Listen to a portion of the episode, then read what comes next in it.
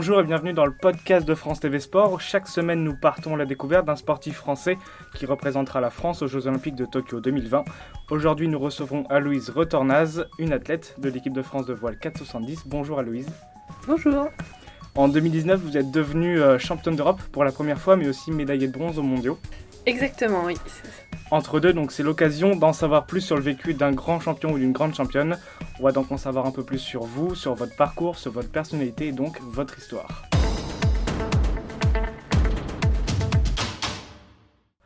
Euh, Louise, vous êtes née à Brest en 1994. Euh, Est-ce que vous y avez passé toute votre enfance?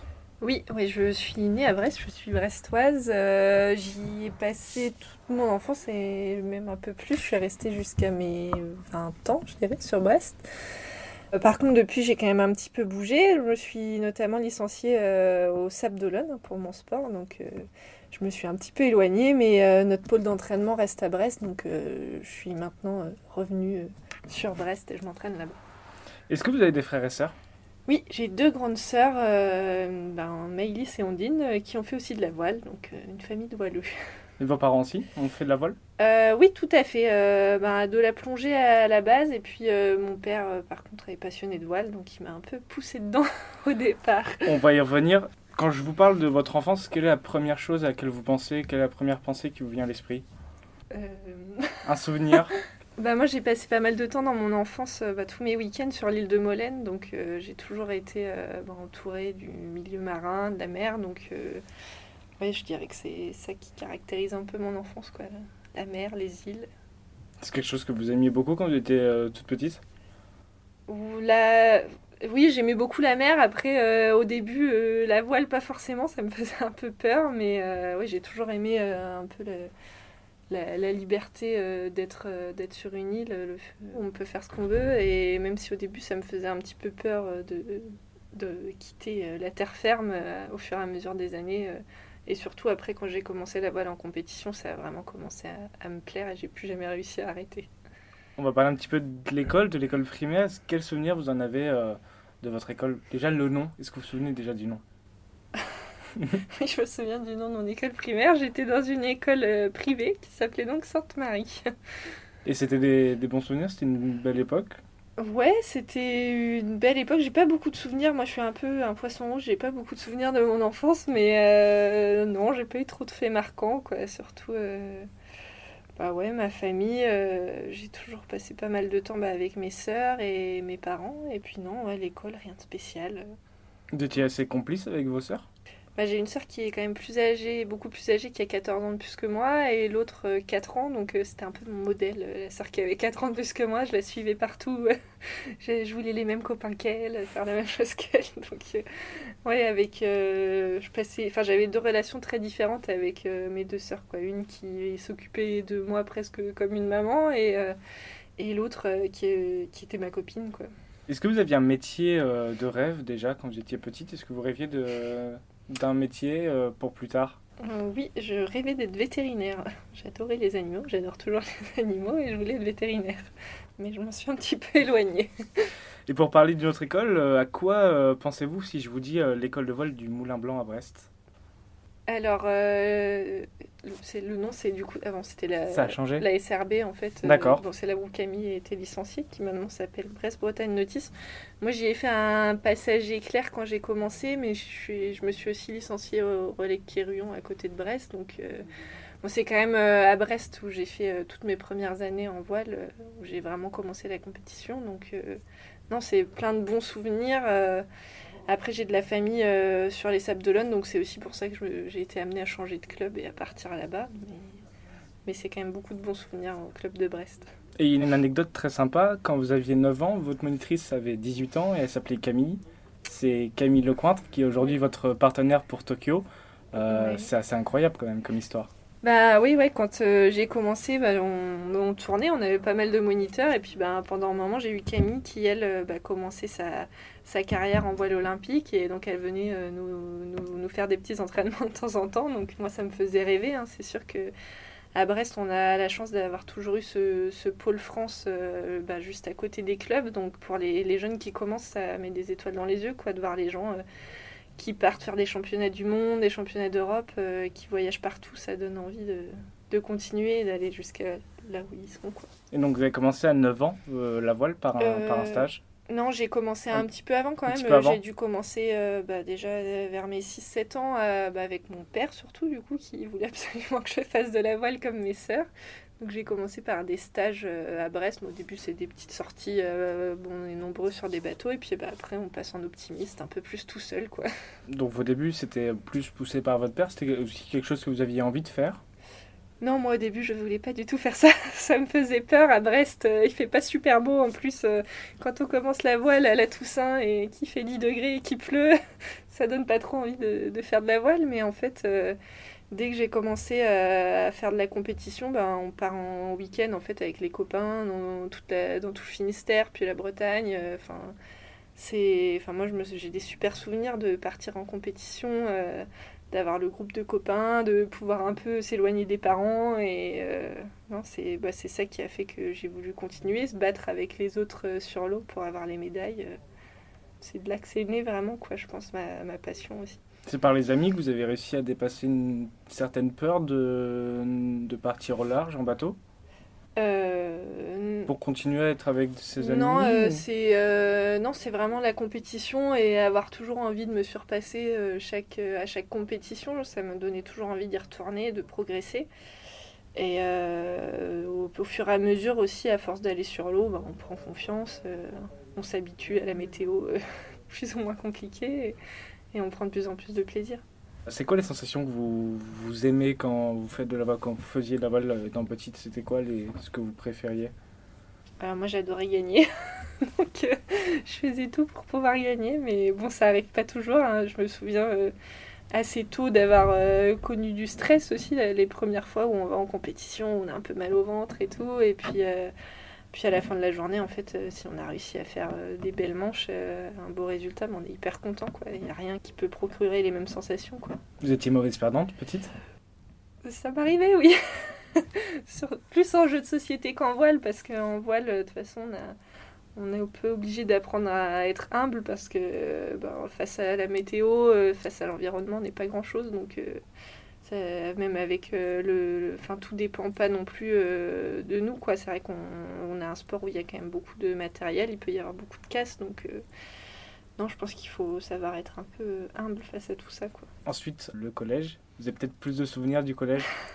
Oui j'ai quelques souvenirs du collège. Bah, moi j'ai commencé mon sport études voile au collège, euh, donc euh, bah, déjà j'ai des souvenirs de ça, hein, de, bah, de, faire mes premiers entraînements euh, le vendredi. J'étais dans la classe du coup déjà des sports-études, j'étais avec les sports-études GRS et football, donc c'était des classes assez dynamiques. Mais non, j'ai des bons souvenirs de ça. Après, c'est plus au lycée quoi où j'ai le plus de souvenirs de bah, de, de, voyages, de, de cours, d'aménagement d'études, tout ça. Vous étiez quel genre d'élève euh, au collège et au lycée euh, Dissipé, euh, très attentive, bonne élève? Je suis plutôt une bonne élève, je pense. J'ai un an d'avance quand même, mais du coup, en fait, j'avais jamais vraiment pris l'habitude de travailler, quoi. Et du coup, j'étais plutôt une élève bavarde, on va dire. Et le bac? Eh ben, le bac, bah, ça a été révision dans, dans la camionnette en rentrant de compétition, donc on a fait comme on a pu. Mais euh, non, moi, l'essentiel, c'était de pouvoir avoir euh, les notes suffisantes pour euh, rentrer. je voulais rentrer en école d'ingénieur, donc voilà, je voulais quand même une mention. J'ai fait un bac scientifique et ça s'est bien passé. Est-ce que dans le même temps, vous aviez commencé à avoir des, des, envies de grandeur par rapport à la voile, à essayer de suivre dans une carrière à très haut niveau? Euh, bah oui, en fait, euh, comme je disais, le fait d'avoir euh, un, pôle d'entraînement, enfin un pôle, un pôle France juste à côté de nous quand on était en optimiste, ça, ça montre vraiment en fait tout, tout ce qu'on peut atteindre avec le haut niveau. Et moi, c'est quelque chose assez tôt. Je me suis dit, bah, je veux faire ça, quoi. Je veux, je veux aller sur des championnats du monde, je veux gagner des championnats du monde et je, je veux voyager partout et Enfin, je, sais que j'adore ça, j'adore la compétition, donc je me, je me suis jamais vue arrêter en fait. Et aujourd'hui, c'est vrai que il y a beaucoup d'écoles qui proposent des aménagements pour continuer à faire des études et continuer la pratique sportive. Donc moi, c'est vrai que c'est une question que je me suis jamais posée d'arrêter. Quoi. Donc c'est possible, je continue. Et, et puis maintenant, j'en suis à un point où, de toute façon, c'est la voile qui est devenue la priorité aussi. Vous avez eu euh, très rapidement euh, le rêve olympique aussi, euh, très jeune, rêviez de, de, participer aux Jeux. Oui, oui, oui. Bah, les premiers Jeux dont je me souviens, moi, c'est les Jeux de 2004, de voir Faustine Méré, la brestoise en planche à voile, qui est revenue avec une médaille d'or. Donc bah, là, ça m'a vraiment mis des étoiles dans les yeux et donné envie de faire la même chose un jour. Est-ce qu'il y a eu un autre sport qui vous a tenté aussi pendant ou avant la voile? Oui, bah, avant de faire de la voile, j'ai fait de la natation. Donc euh, j'ai continué euh, bah, jusqu'au moment où ils m'ont dit bah, va falloir faire euh, soit sport-études natation, soit sport-études voile. Et là, me lever à 5h du matin pour aller dans le bassin, c'était pas trop mon kiff. Donc j'ai plutôt choisi la voile, le voyage, tout ça.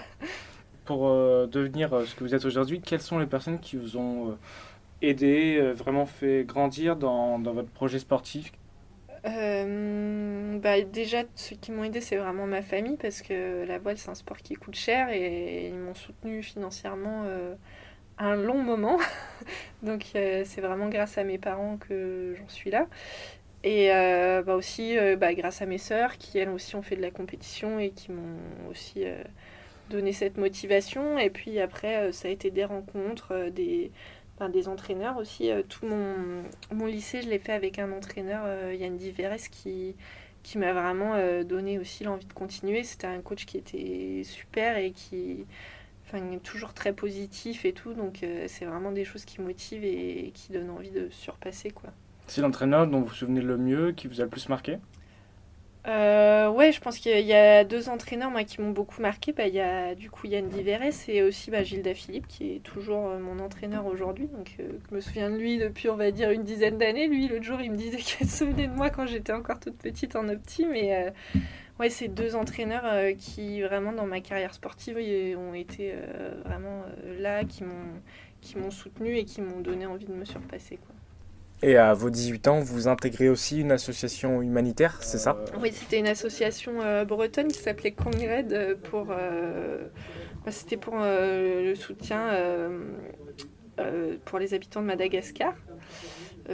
après, j'ai pas, je suis plus dans l'association et c'est vrai que j'ai pas pu m'y impliquer autant que que, je l'aurais aimé euh, à la base. C'est vrai qu'on a beaucoup de, de, contraintes déjà en fait entre la voile et les études et euh, je ne suis pas restée très longtemps mais ça m'a beaucoup intéressé l'année que j'ai pu faire dans cette asso. Est-ce qu'il y a eu un, aussi, euh, vous avez joué de la musique, d'un instrument en particulier?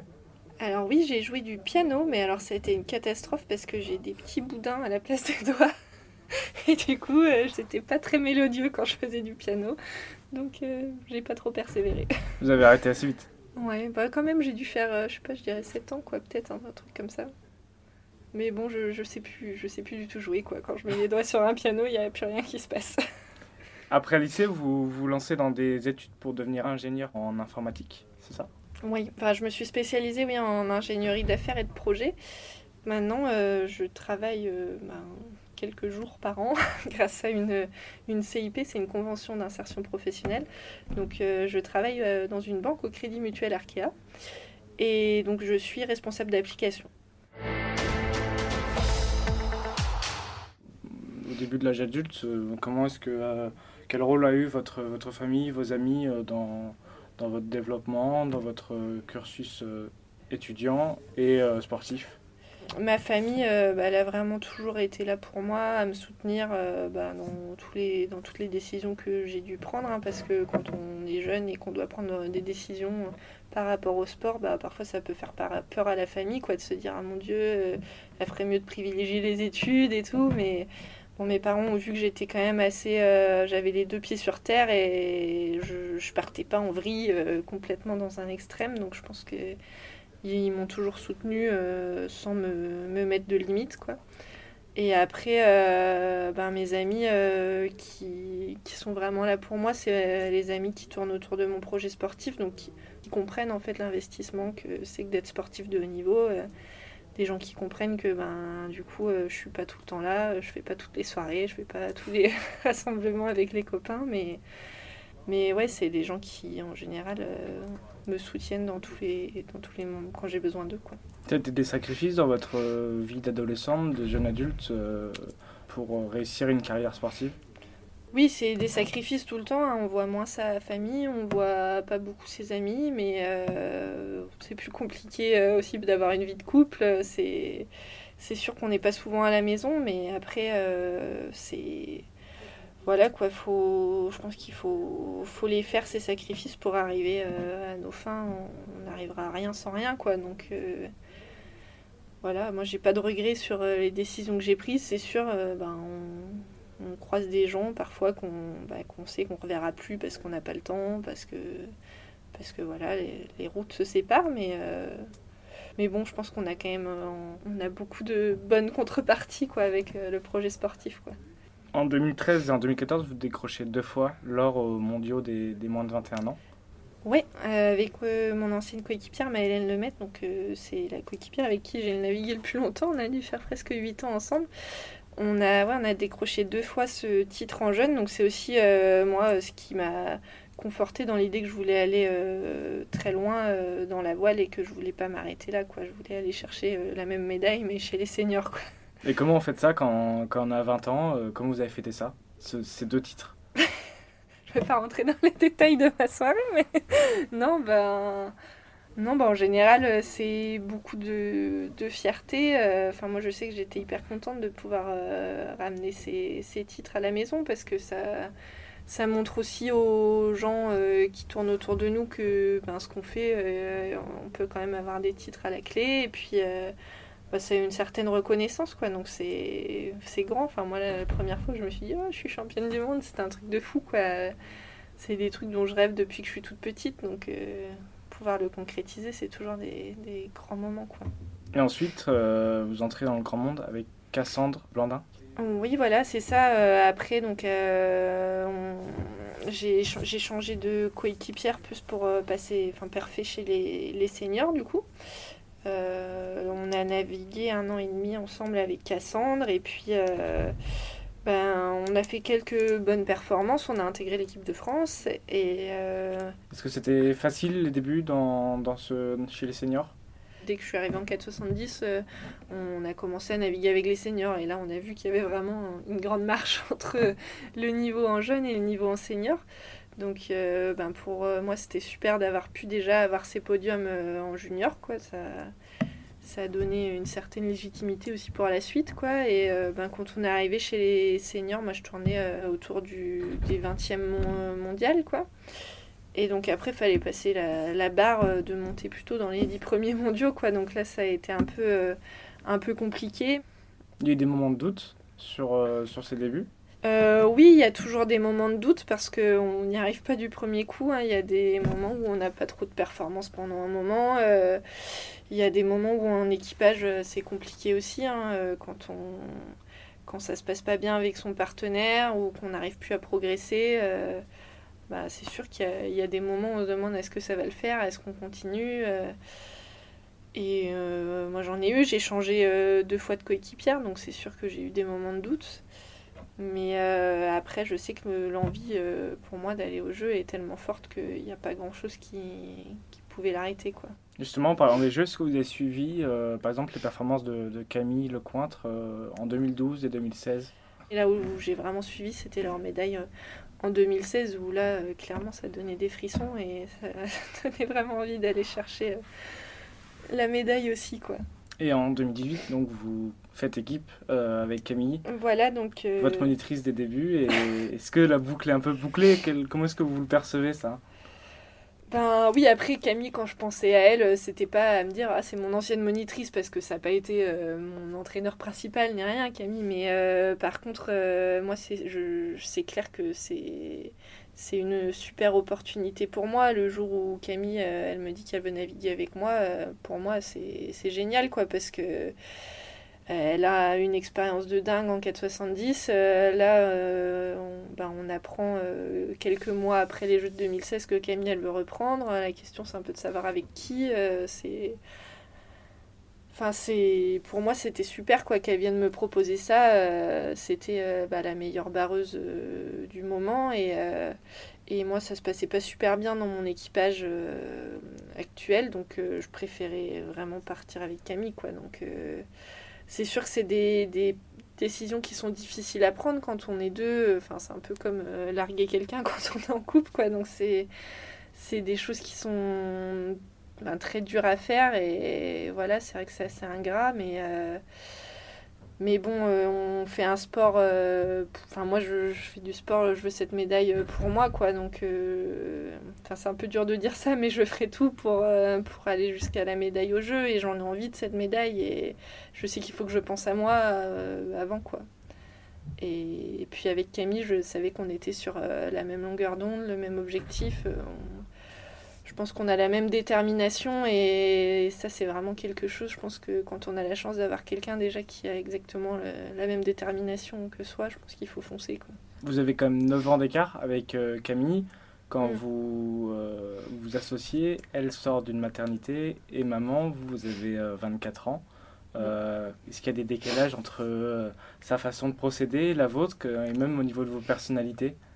Ah bah c'est sûr qu'on est très différentes euh, personnellement. Hein. Euh, c'est sûr qu'elle elle a des nouvelles préoccupations avec son fils. Mais après, euh, c'est un bon équilibre aussi parce que ben, moi, j'ai mon travail aussi à côté qui me prend du temps. Elle du coup, elle a son enfant. Et moi, je trouve que c'est pas mal aussi parce que ça met un peu de distance. En général, quand on est en équipage, quand on part en compétition, ben, on se retrouve à loger avec son coéquipier pendant deux, trois semaines, un mois.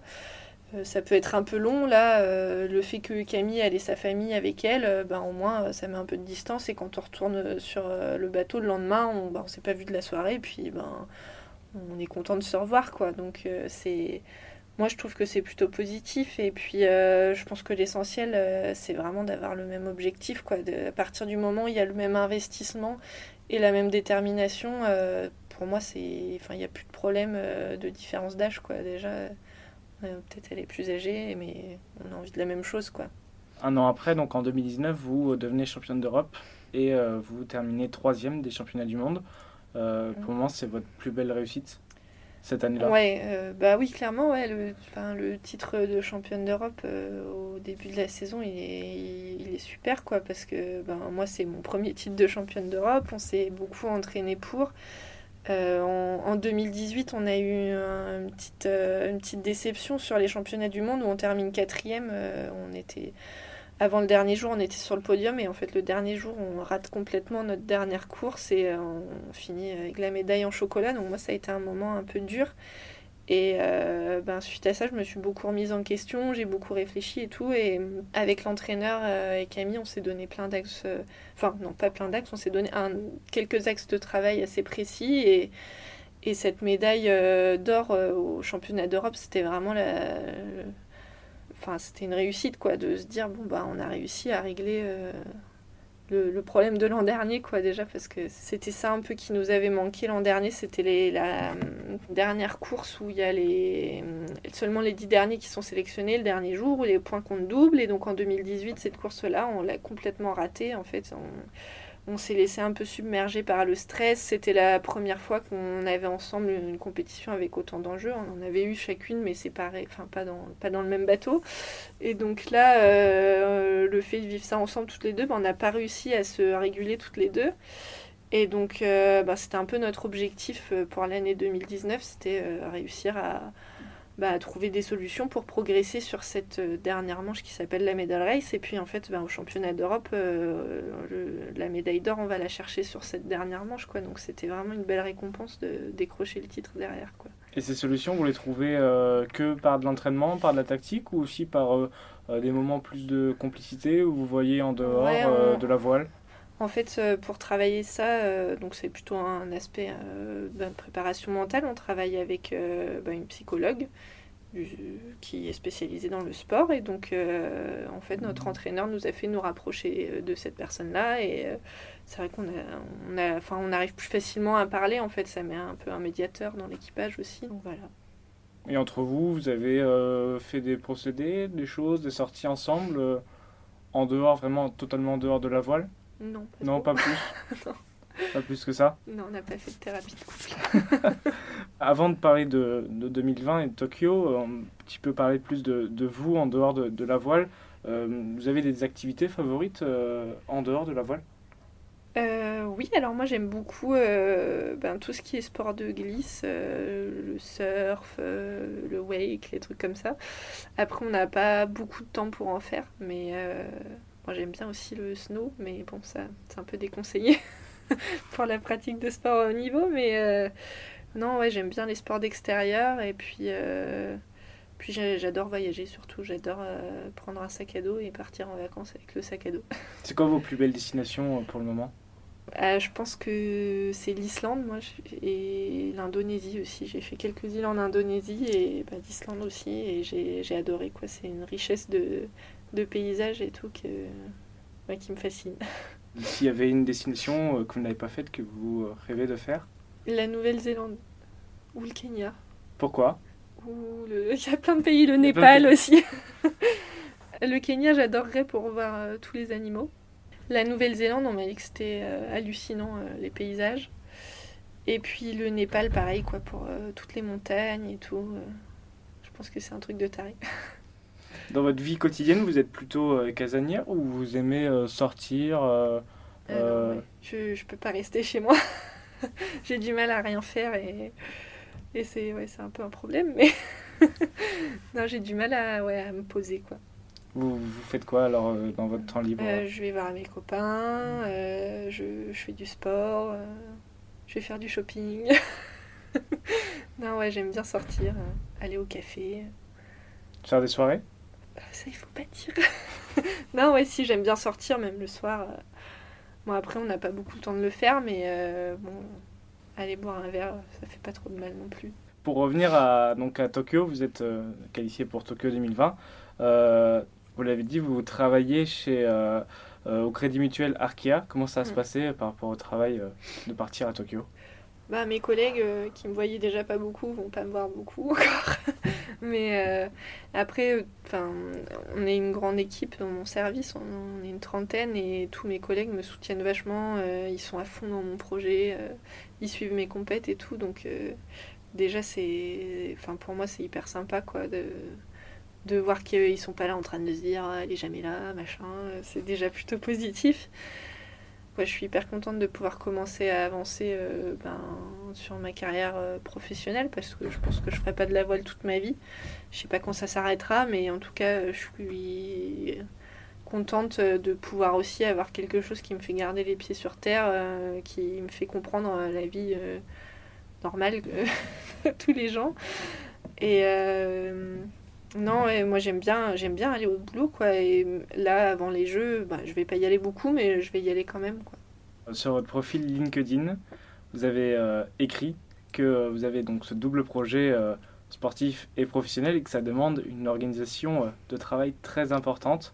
Mm. Expliquez-nous comment ça se, en fait concrètement, comment est-ce que ça s'organise pour vous au quotidien? Eh ben, je prends beaucoup de notes dans mes carnets. pour m'organiser.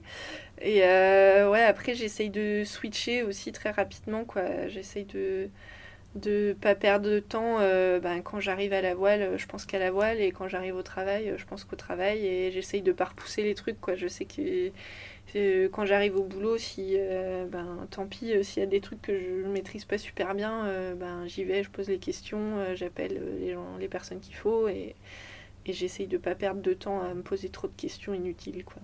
Par rapport à ça, vous êtes assez euh, débrouillarde Ouais, bah, c'est sûr que euh, la voile, ça demande pas mal d'autonomie, quoi, vu qu'il y a beaucoup d'aspects différents à gérer. On a ben, tout l'aspect matériel, euh, l'aspect ben, prépa physique, prépa mentale, aller sur l'eau, préparer son bateau. Donc c'est sûr que c'est plein d'aspects différents à gérer tout le temps et c'est des choses qu'on est habitué du coup à faire, quoi, de, se débrouiller un peu.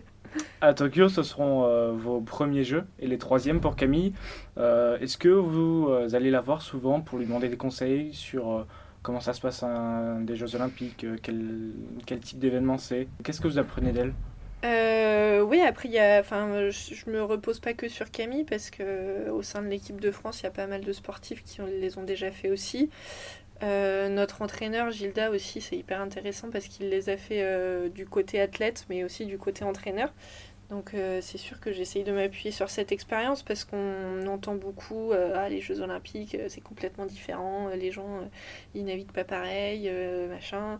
Donc euh, moi c'est quelque chose que j'appréhende un petit peu parce que c'est sûr que le stress euh, que je vais avoir euh, le jour J, ben, je l'aurais sûrement jamais eu parce que ça va être l'épreuve la plus importante que j'ai faite. Mais bon, je pense que déjà en avoir conscience, c'est commencer à, bien préparer la chose. Vous attendez à quoi sur les Jeux Olympiques? Pour vous, ça représente quoi? Je pense que ça va être énorme, quoi. Je sais pas, je pense que je vais arriver là-bas et je vais me dire, oh mon dieu, c'est un truc de dingue, j'y suis. Mais moi, ce, que, ce qui me fait rêver, en tout cas, et ce qui me donne vraiment envie d'y aller aussi, c'est de pouvoir voir la cérémonie d'ouverture là-bas. Tout ça, je pense que ça va être des moments euh, inoubliables, quoi. Après, euh, bah, comme je le disais, j'essaye dans ma vie de tous les jours d'apprendre à switcher euh, assez vite. là, l'idée, c'est vraiment, quand on sort de la cérémonie d'ouverture, switcher, passer en mode compétition, quoi. Et au Japon, votre objectif, ça sera l'or? Vous ouais. que ça? Bah, moi, j'ai pas de médaille olympique, donc c'est un peu dur euh, d'aller dire euh, je veux l'or, point barre. Euh, enfin, moi, si je reviens avec une médaille, je serais trop contente, mais c'est sûr que aujourd'hui, avec toutes les performances qu'on a ensemble, Camille et moi, on sait qu'on a le niveau pour aller chercher l'or, donc moi, j'ai pas envie de me dire je veux autre chose que l'or, quoi, parce que c'est bête d'aller chercher un truc. Enfin, de pas aller chercher un truc qu'on peut, qu'on peut avoir, quoi. Camille nous a confié que euh, vous réfléchissez à un nom pour votre bateau. Vous avez l'habitude d'en donner. Apparemment, ça serait par rapport au thème Pokémon. C'est ça? Oui, c'est ça.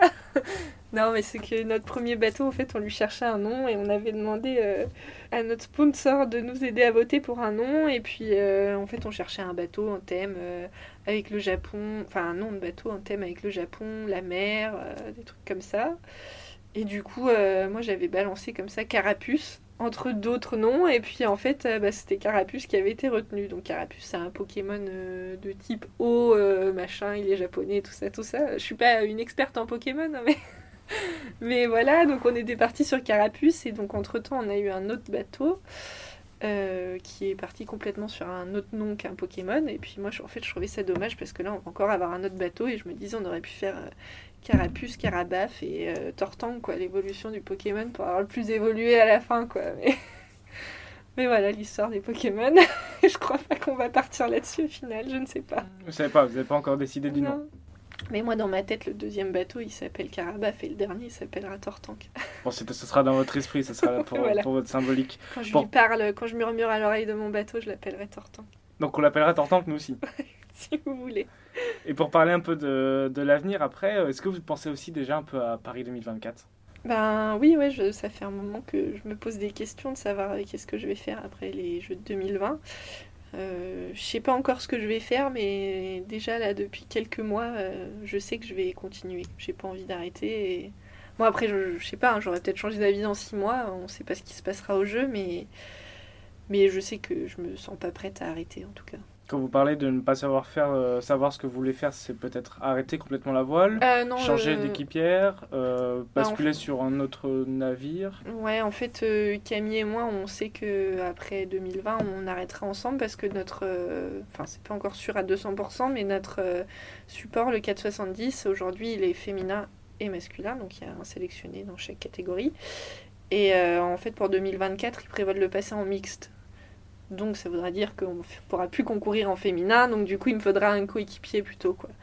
Donc euh, aujourd'hui l'interrogation c'est de savoir euh, est-ce que je continue en 470 ou est-ce que je pars sur un autre support euh, en voile aussi quoi. Comment est-ce que vous voyez dans, dans 20 ans? Oula, dans 20 ans, avec des rides. ouais, avec des rides. non, j'en sais rien. Je sais pas si je ferai encore de la voile. bon, je, pas au niveau, je suppose, dans 20 ans. Ça va me faire combien dans 20 ans? 45 ans. non, normalement, je ferai plus de voile. Mais euh, j'espère euh, avec euh, un mari et des enfants. Ouais, avoir une famille et avoir trouver un boulot qui me plaît, quoi. Mais aujourd'hui, je me dis que c'est possible. J'ai déjà un petit boulot qui me plaît. Et puis, je pense que par contre, j'arrêterai pas la voile. Ce que j'aimerais bien, par contre, c'est que mes enfants fassent de la voile. Et qu'est-ce qu'on peut vous souhaiter maintenant pour, pour la suite? Eh ben, une belle médaille. Ouais, puis en plus, euh, c'est enfin, horrible parce que le fait d'être sélectionné, maintenant, ça devient encore plus réel. Tout le monde en parle encore plus. Euh, on répète encore plus que c'est notre objectif. Et donc euh, là, je me rends vraiment compte que maintenant, il faut vraiment que j'ai une médaille, quoi, parce que j'en ai beaucoup parlé. Donc... Merci de nous avoir rendu visite à Louise. C'était un plaisir de faire cet entre-deux avec vous. Merci beaucoup. Et puis bonne chance pour Tokyo et à très vite. Merci. Merci d'avoir écouté ce podcast. On vous donne rendez-vous sur notre site pour toute l'actualité des Jeux Olympiques de Tokyo 2020. À bientôt.